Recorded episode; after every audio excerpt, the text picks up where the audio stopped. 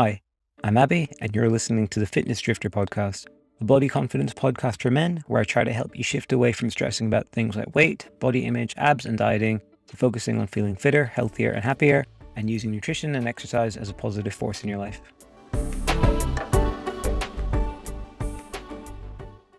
Today, we're talking about a topic that's pretty personal to me, and that is cosmetic surgery or cosmetic procedures in men. And the reason it's personal to me is that in March 2022, so at the date of recording, about three months ago, I had a procedure to remove the loose skin from my chest and from my abdomen after my previous weight loss. It's something I wanted to get done for years, and I'm really, really glad I did. You know, in researching this topic, it's been difficult to find accurate studies and accurate statistics. If you search Google, you get loads of ads, you get the horror stories, you get to see before and afters. But in terms of actual statistics, uh, it's been a little bit trickier to find something that's accurate. I did, however, find some stats from the BBC website and also from the website for the British Association of Aesthetic Plastic Surgeons. So I'm just going to run through some of those. Bear in mind as well that this is being recorded in 2022.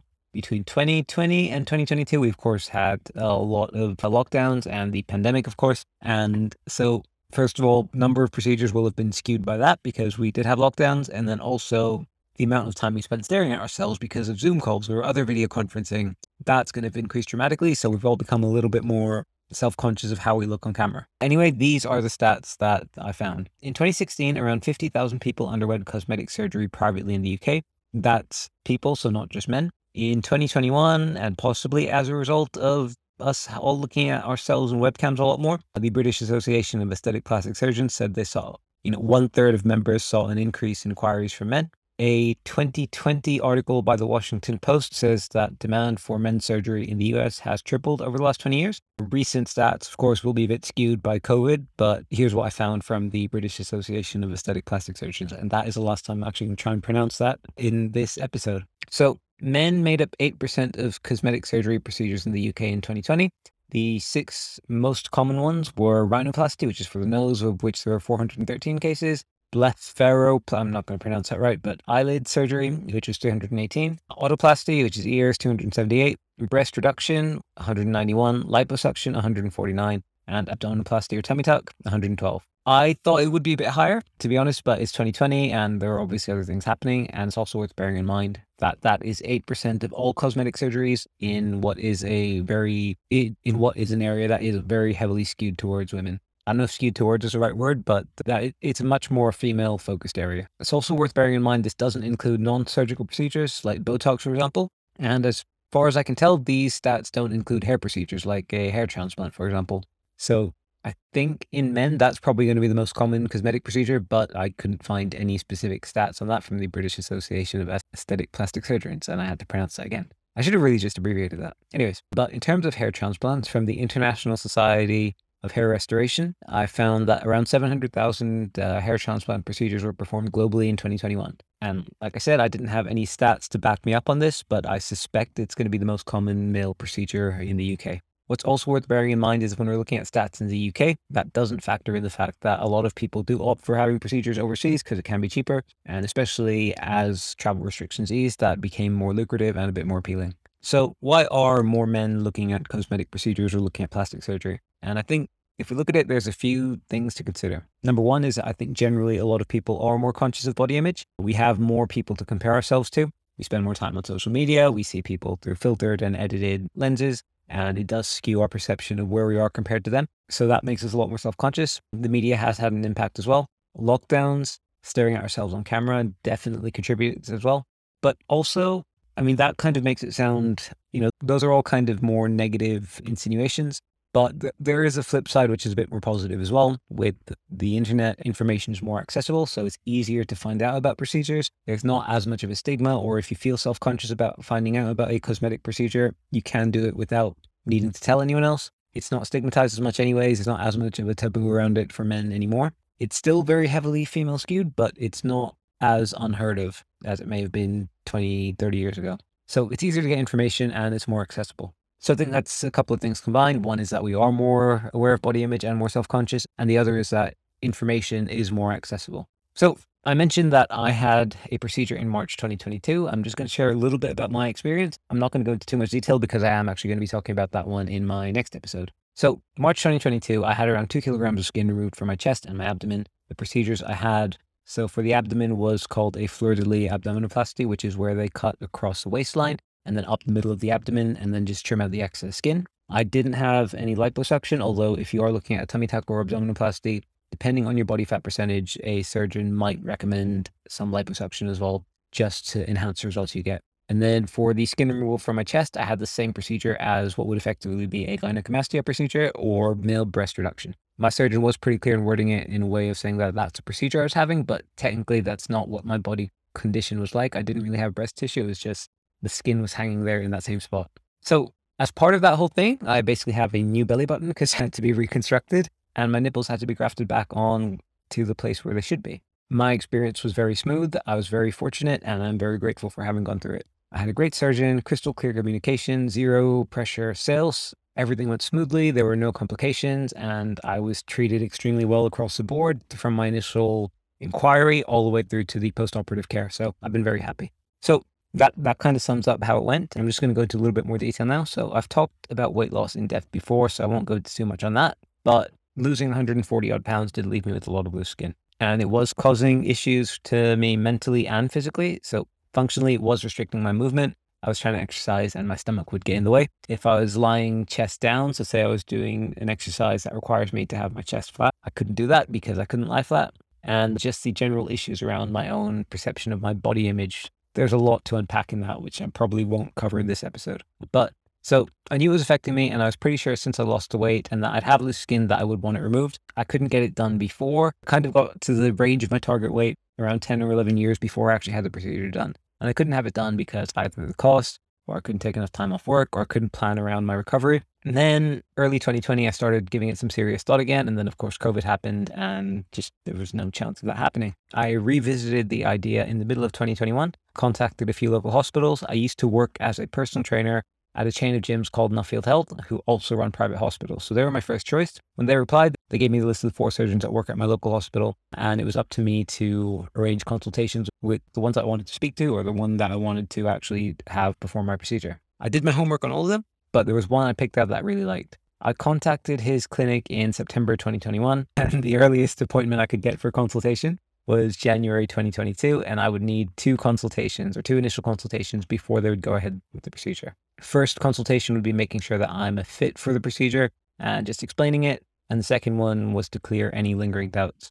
But I was pretty sure I was going to go ahead with it before I made that consultation. And then from September to January, I had four months to kind of do as much homework as I wanted to or as much homework as I felt I needed to. But I was pretty confident I was going to get it done anyways. I knew recovery would put me out of action physically for a good few weeks at least. So the issue is that I kind of felt like I was stuck in limbo for a few months and just focused on, in, in, in terms of exercise, I kind of felt like I was just stuck in limbo and I was just focused on getting the surgery booked in and done. What also doesn't help is that I needed to make sure that for my consultations, I needed to avoid COVID. And this was at a time when the latest variant, the Omicron variant, was starting to peak. And I figured if I end up having to rebook, for example, that's going to give me an extra few months wait on top of the four months I already was waiting. Anyways, like I said, I did my homework between September and January. I knew most things I needed to know before going in for the first consultation, and a lot of the stuff that the surgeon was telling me was stuff I kind of already knew or already read up on.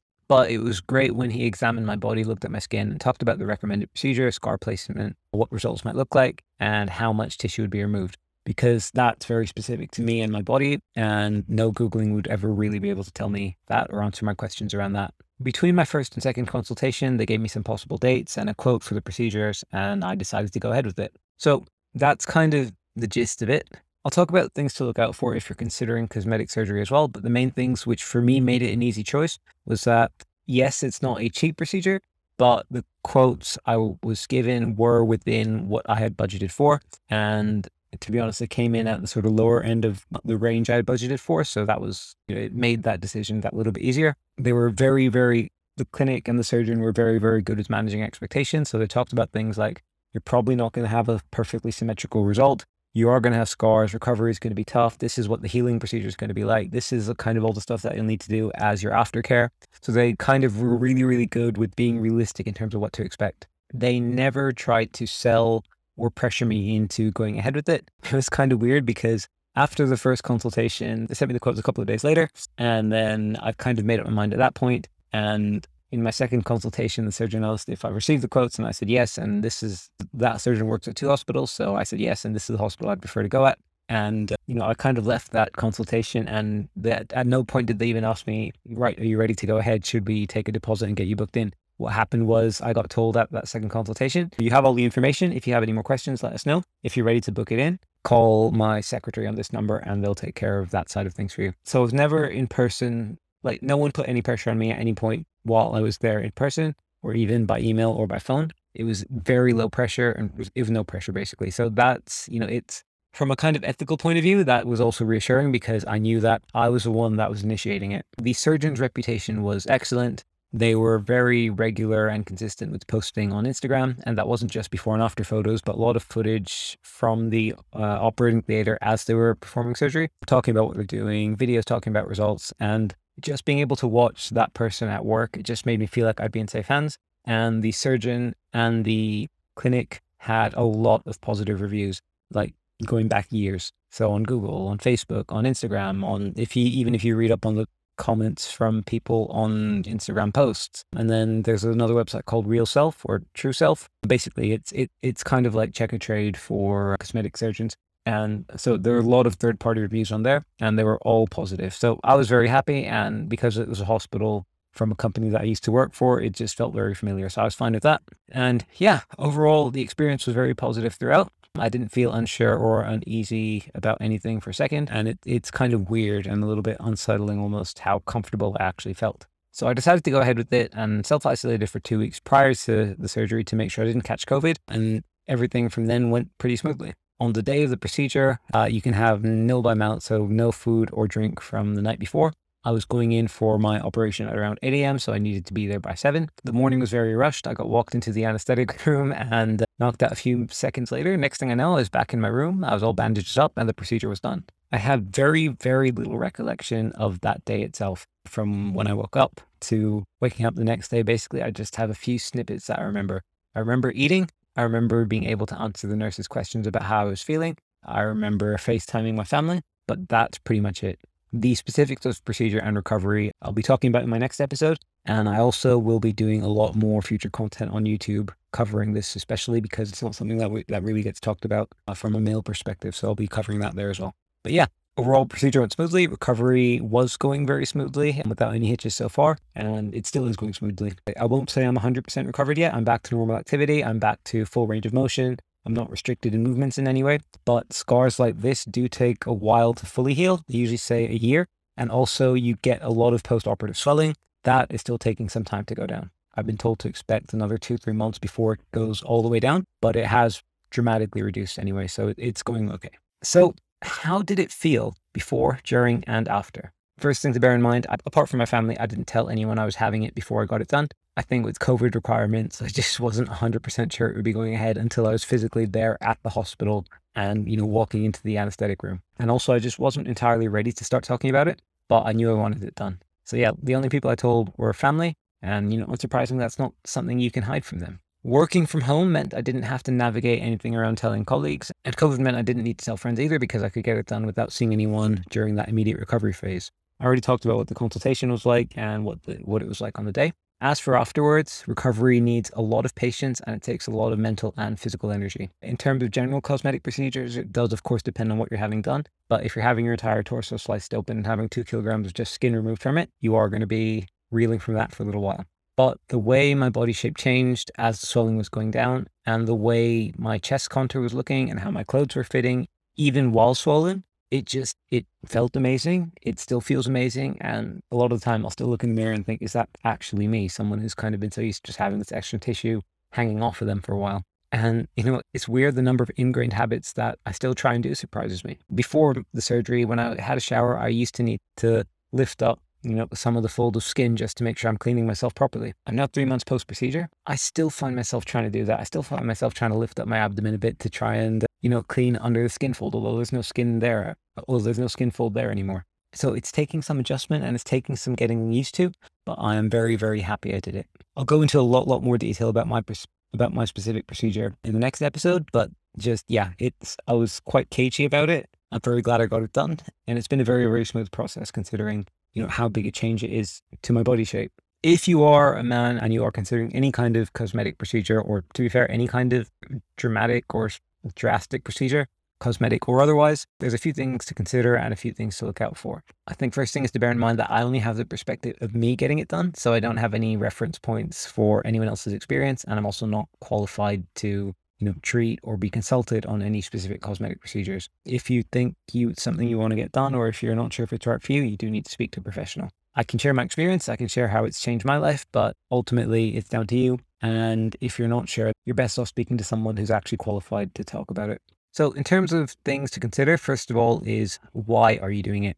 It's no one else's place to decide what is the right or wrong reason for you to do something like this, but you need to be comfortable that you're doing it for the right reasons for you. In my case, I knew how much it was affecting my day to day life and how I felt about a lot of things. So it was an easy decision. I'd already made peace with most of the other, and I'm using air quotations, most of the other perceived flaws I saw in my body. So I wasn't too worried about starting a cycle of, you know, constantly finding flaws to fixate over. So I was kind of comfortable that this would be the probably the only thing I'd get done. Also, are you doing it for you? Or are you doing it because you feel pressured to? Or because you feel like there's a flaw in you or you're not good enough for someone else or something like that? For what it's worth, aside from my skin issue, I was leading an overall happy, healthy lifestyle. There are some things I wasn't doing because of it, but I wasn't letting it stop me, you know, completely from living my life. You also need to remember that you can't expect anyone else who hasn't been through something like this to sort of get it or to understand what it feels like mostly friends and family will say something like, "Well, you know, why are you getting it done? We like you as you are. You don't need to do something like this." And it's not a bad thing. It means, I mean, it's it, it's more positive than them saying, "Yeah, finally, I was waiting for you to do that" or something like that. But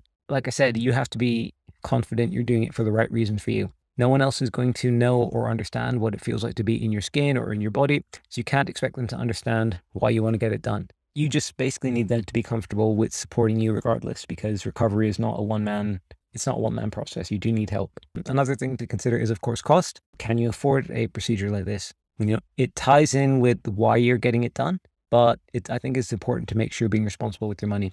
Most clinics and hospitals do have finance options, um, and that's what I did. I split my payment between an upfront payment and monthly installments on 0% finance. I budgeted heavily. I saved enough to be able to pay for the full thing upfront, to be honest. But then I figured if there's a finance option with 0% interest, then I'll just take that.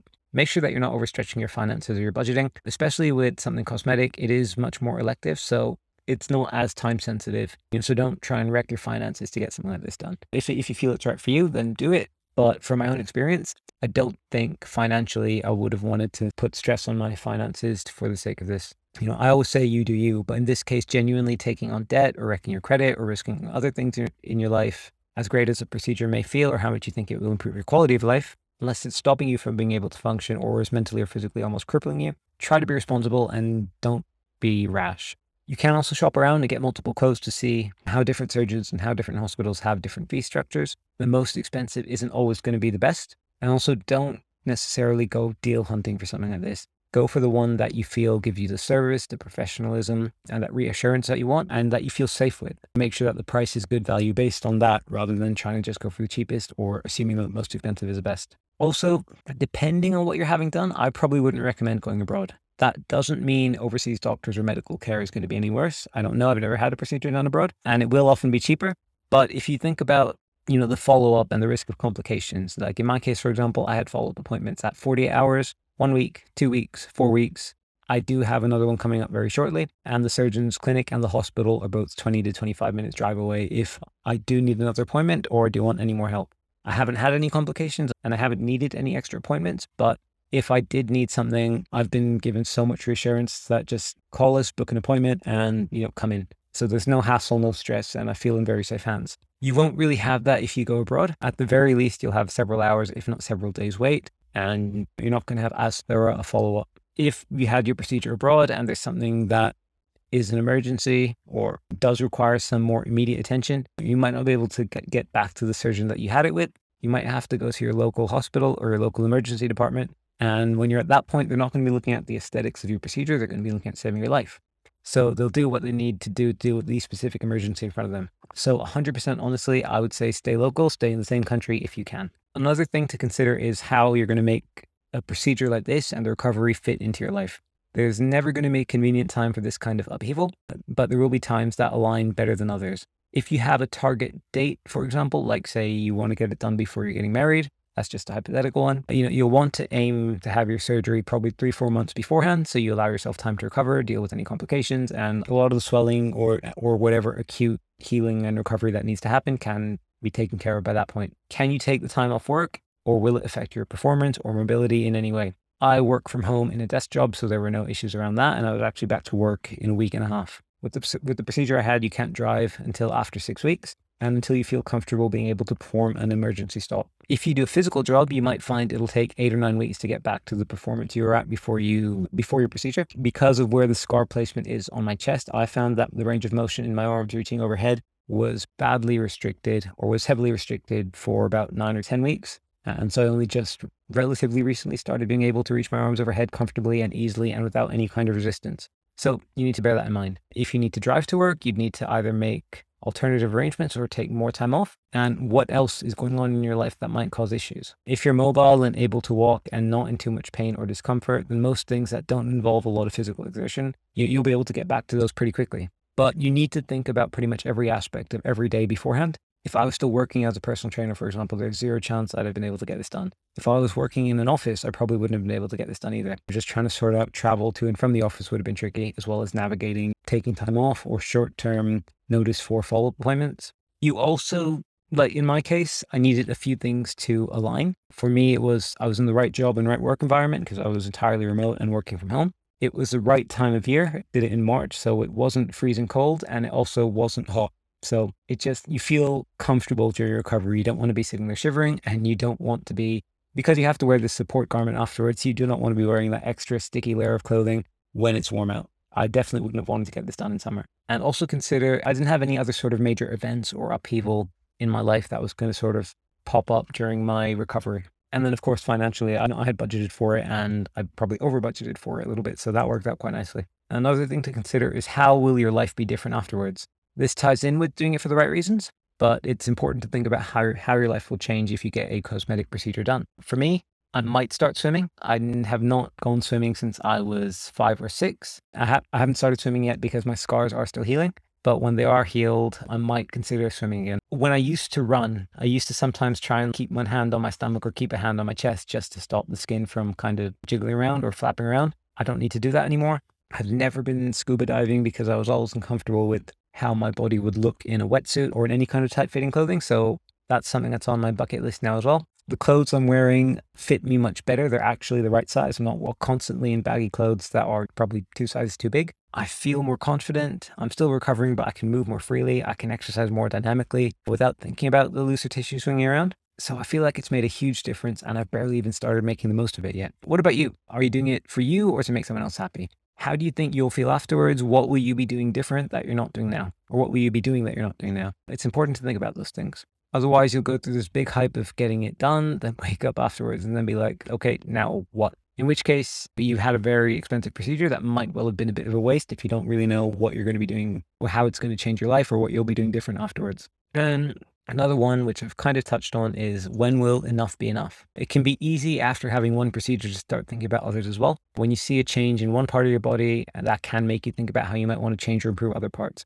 You need to have some kind of idea of where you'll be setting, you know, a sort of hard stop, and you know maybe ask someone else to hold you accountable. My surgeon actually did that really well for me. He reminded me what my body has been through. It kind of added that realistic expectation that cosmetic procedure can lead to good results, but with something like the idea of you know trying to look perfect from it is rare to impossible, and I just need to manage my own expectations. In your case, with whatever procedure or procedures you're thinking about, you need to know at what point enough will be enough, and it does help to have someone holding you to that. Next, I want to talk about things to look for in a surgeon, and and a lot of this applies to both men and women. But I think with most uh, reading and knowledge out there being targeted at women more, which makes sense given that 93% of procedures in the UK in 2021 were women. I wanted to share a bit more about what I went through or the, the steps I went through as a man. It's important to remember no matter where you go, it's likely to be expensive or at least a substantial investment, and it will typically be permanent. It will probably have a life changing impact on mental and physical health and on your life as a whole. So we want to make sure that we get it right. And the first thing I would always, always say is to make sure that you manage your own expectations and if you're expecting perfect results, as in making it look completely natural as if you've never had anything done before, it's very, very unlikely if you go in for procedure with those expectations that you'll ever be happy with the results. My surgeon was great. He talked about how it's unlikely I'll have perfect symmetry in my chest. We talked about scar positioning. We talked about the healing process, what the scars might look like when they're healed, and how my body shape or the contours of my body will look. So with that, if your surgeon is giving you super high hopes and setting your expectations sky high, then that's probably going to be a bit of a red flag. You want someone that's going to, you know, keep you grounded and be realistic in what they think they can achieve with you. With that, you also want to make sure that when you're having your consultations, they're being consultative and not salesy. Like I said with my procedure, I had to reach out to the clinic myself after the second consultation and ask them to take payment and book me in. So at no point were they ever pressuring me or been trying to sell to me. It had to be 100% driven by me. Look at reviews on multiple sites. So you've got if the clinic's on Google Maps, you've got Google reviews and make sure that you're looking for fake reviews in that, or just, you know, be mindful that some reviews might be fake. If that clinic's on Trustpilot, have a look at them as well. Look at comments on social media. So a lot of the time, if someone's not provided good service, then on their Instagram page, for example, you know, people that have been on the receiving end of that might leave comments on their posts. So look out for those as well. And then also look at third party websites like True Self or Real Self, where you can find some independent reviews look at past work. So ideally find someone that specializes in the procedure that you're having done. Look at their before and afters. With men, it's a lot harder because there's nowhere near as many before and afters for men as there are for women. So you don't have